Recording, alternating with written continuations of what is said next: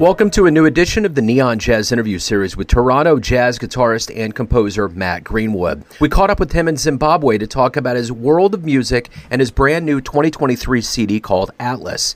Originally from Zimbabwe, he is continuing to etch a new sound in Toronto's jazz scene with this debut album. It's a cinematic music world that combines jazz improvisation with modern production aesthetics and a compositional approach that borders on contemporary classical music.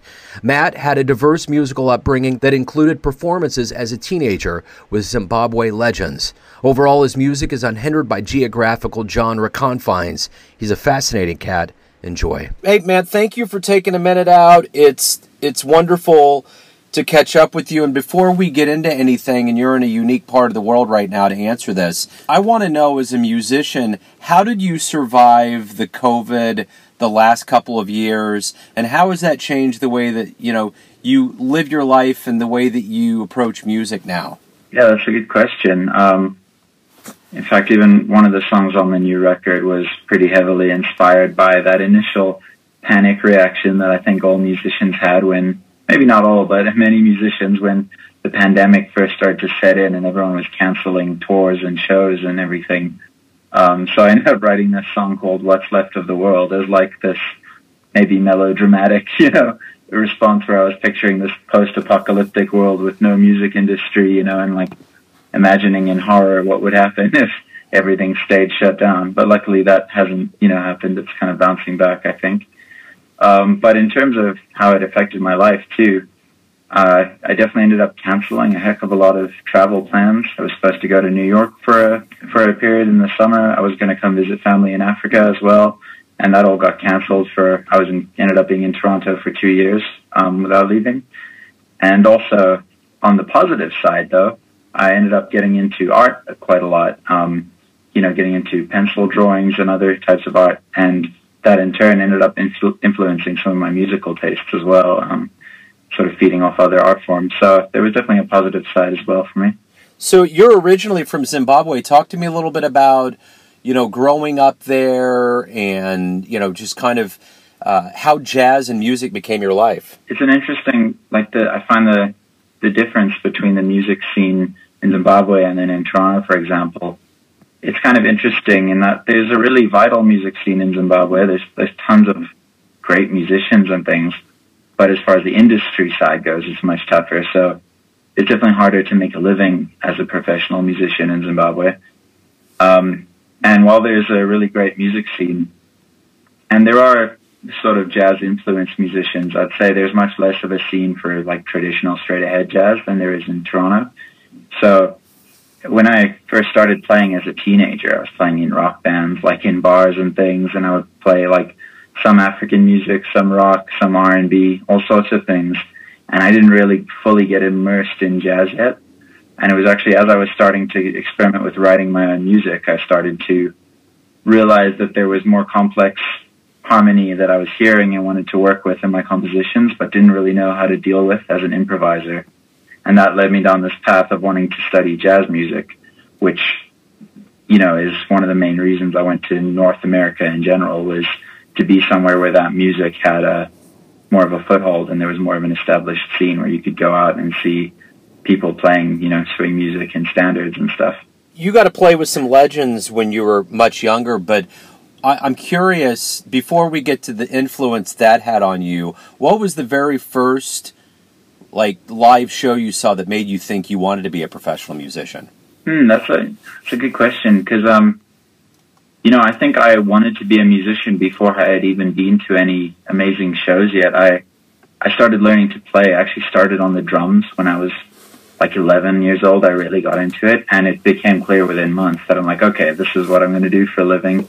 And then at some point, guitar took over around about age 14, and that became my main focus. But I would say the first show I went to that just blew my mind was uh, going to see Bon Jovi in South Africa. And we went to Johannesburg. It was in the FNB Stadium where I think they had the Soccer World Cup. So that kind of blew my mind as like a 13 year old kid. was much later that I got experience to, exposed to any actual jazz music, you know. Well, and you did play with some legendary uh, uh, cats from Zimbabwe. What was that experience like? What's it like to get around older musicians and what do you absorb from that? Well, yeah, that's that's a great question because I think it affected not just my musicianship but my personality in general. As a as a kid here, I didn't know. I knew very few people my age who actually played instruments. Certainly, who played them at a high enough level to play professionally. So everyone I worked with and was around all the time were were adults. I was playing in clubs that I probably wasn't old enough to actually be inside, but we would be playing all hours of the morning at nightclubs and things when I was like 14, 15 years old, all with adults. And yeah, like some of the great, like legendary older musicians who very graciously worked with me, just like taught me so much. And I often wonder, like, how they were able to bring themselves to play with someone so like relatively inexperienced and just kind of let me figure it out on the job and not put me under any pressure. Um, but it was a pretty amazing experience that like all these older musicians were just so gracious with me and kind of let me learn by doing. Talk to me a little bit about what what when you came to Toronto and kind of what your geographical back and forth is now. Are you in between Zimbabwe and Toronto, and and how does that work for you? Yeah, so I'm a little bit back and forth, although primarily I'm based in Toronto at the moment. Um, certainly, like for the last two years, I had been in Toronto and just came back here for the holidays. Um, and I'll be back in Toronto as of uh, next week, and then I'm there for the next while but technically on paper I'm still Zimbabwean. That's my where I have you know citizenship and stuff. So I imagine there will still be some bouncing back and forth, and who knows where I'll be in you know five to ten years. But for the next little while, I'll be primarily Toronto based. So one of the things about your latest album, Atlas, is that there's this cinematic, there's this grandiose feel to it. How did you arrive at this approach and sound that is so lush and full that you have on this album. Yeah, um, I'm glad you mentioned that because I think some of the earliest music that had a huge impact on me was mu- music from movies that I watched as a kid. I mean, down to things like The Lion King when I was, you know, barely a toddler. I would watch that every day when I came home from school. And I think the music really stuck with me. And it has this just epic, large sound to it where it just sounds enormous, you know? And so even when playing in a small ensemble like a quartet, I think there's still a part of me that wants everything to sound just enormous and majestic. But then from a technical standpoint and like, you know, how I actually try to achieve that sound, um, for me, it ends up being a lot of the stuff I do in post production and in also when tracking in how I set up my guitar sound and things. Um, I'm a big fan of integrating effects and technology in in any way possible. I just see it all as you know, potential tools and more colors in the palette. So, you know, when mixing the record, I was kind of doing this combination of mixing, editing, and tracking all at once, you know? So I would layer things in, work on the mix a bit, then decide I want some more layers and add some more stuff to it. So w- while at the core it is still a very improvisational record and you're hearing a quartet play together and feed off each other, there's also this, you know, much larger sound that comes in from a whole range of generally guitar based overdubs. And yeah, so for me, I think it's always a bit of me is always chasing the sort of epic sound that I would hear in film scores. But at the core of you, you're a jazz musician, and I'm curious, why do you love jazz? Yeah, so it's, it's a hard question because it's hard to, you know, I guess narrow it down to just one thing. But I think for me, the the thing that sets it apart from other genres is just the sense of freedom and spontaneity where, you know, it can, you really don't know what's going to happen. And when it's at its best is when you're, in my opinion, when it's at its best is when you're the least safe and you really don't know what's going to happen. When you're really out on a limb, that's when things seem to, magic seems to happen some nights. and for me, that's what makes that genre so special, you know? Um, I kind of, came to jazz in a bit of a backwards route where I think a lot of people, you know, I've heard many people talk about maybe hearing a Miles Davis record or something and just having their mind blown and wanting to learn more. For me, it almost came the other way around where I was trying to learn about it to understand it as like a, a challenge for my musical proficiency and learn how it worked. And in doing that, I started to really fall in love with the sound because I was, you know, listening to it more with more intention and more carefully and then it started to become music that I just absolutely love. But I kind of came at it through the the study of it, if that makes sense. So let me ask you this: If you could get into a time machine and go back in time and see any jazz musician from any era and any time, where would you go? Who would you love to see? Wow, that's so difficult. Um, I would love to see Bill Evans. He's one of my heroes. Um, I would love to see. I'd love to have seen John Coltrane. Maybe in the guitar world, uh, it's very hard to not mention Wes Montgomery, but I would love to have seen Johnny Smith. That's another um, jazz guitarist that I love from that era. That's a really tough question, though, because yeah. there's so many. there certainly is, yeah. Maybe Bill Evans, if I had to pick one. Probably Bill Evans, honestly. Hard to look past. So let me ask you this, you know, from all the wisdom and, and experience that you've gained in your life, if you have a dream tonight and run into your 20 year old version and you could give that version a piece of advice based on the wisdom you've gained in your life, what would you tell your young version? Well, that's a difficult question because I still think of myself as being fairly young. Um, I feel like I'm still figuring it out as I go. Um, well, that's a really difficult question.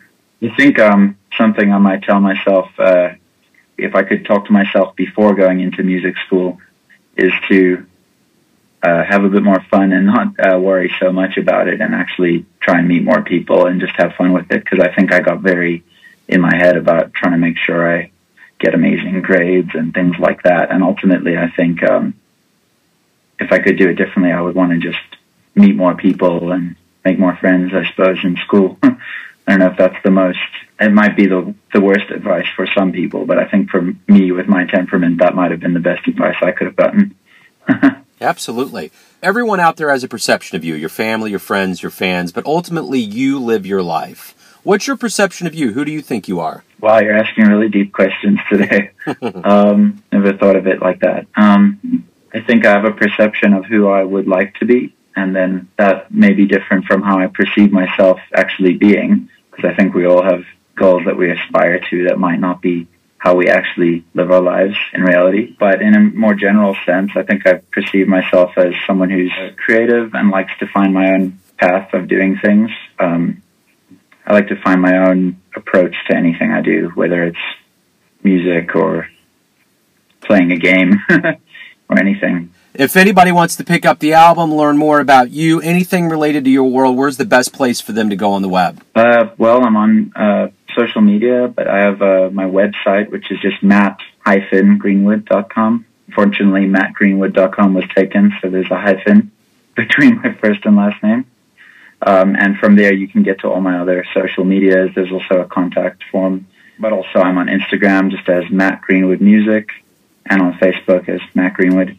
So any of those places are great to get in touch. Wonderful, Matt. Hey, thank you for taking time out from Zimbabwe to open up about the album and about your life and music. This has been wonderful. Have have very safe travels. Have a wonderful 2023. Thank you so much. It was great to chat to you. I appreciate you taking the time to talk to me. Thanks for listening and tuning in to another Neon Jazz interview, where we give you a bit of insight into the finest players in Zimbabwe, Toronto, Kansas City, and spots all over the world, giving fans all that jazz. Thanks to Matt for his class, music, and time. You want to hear more interviews, visit Neon Jazz Interviews on iTunes or Spotify. You can find Neon Jazz at youtube.com. And for everything Neon Jazz all the time, go to the neonjazz.blogspot.com. Until next time, enjoy the jazz, my friends.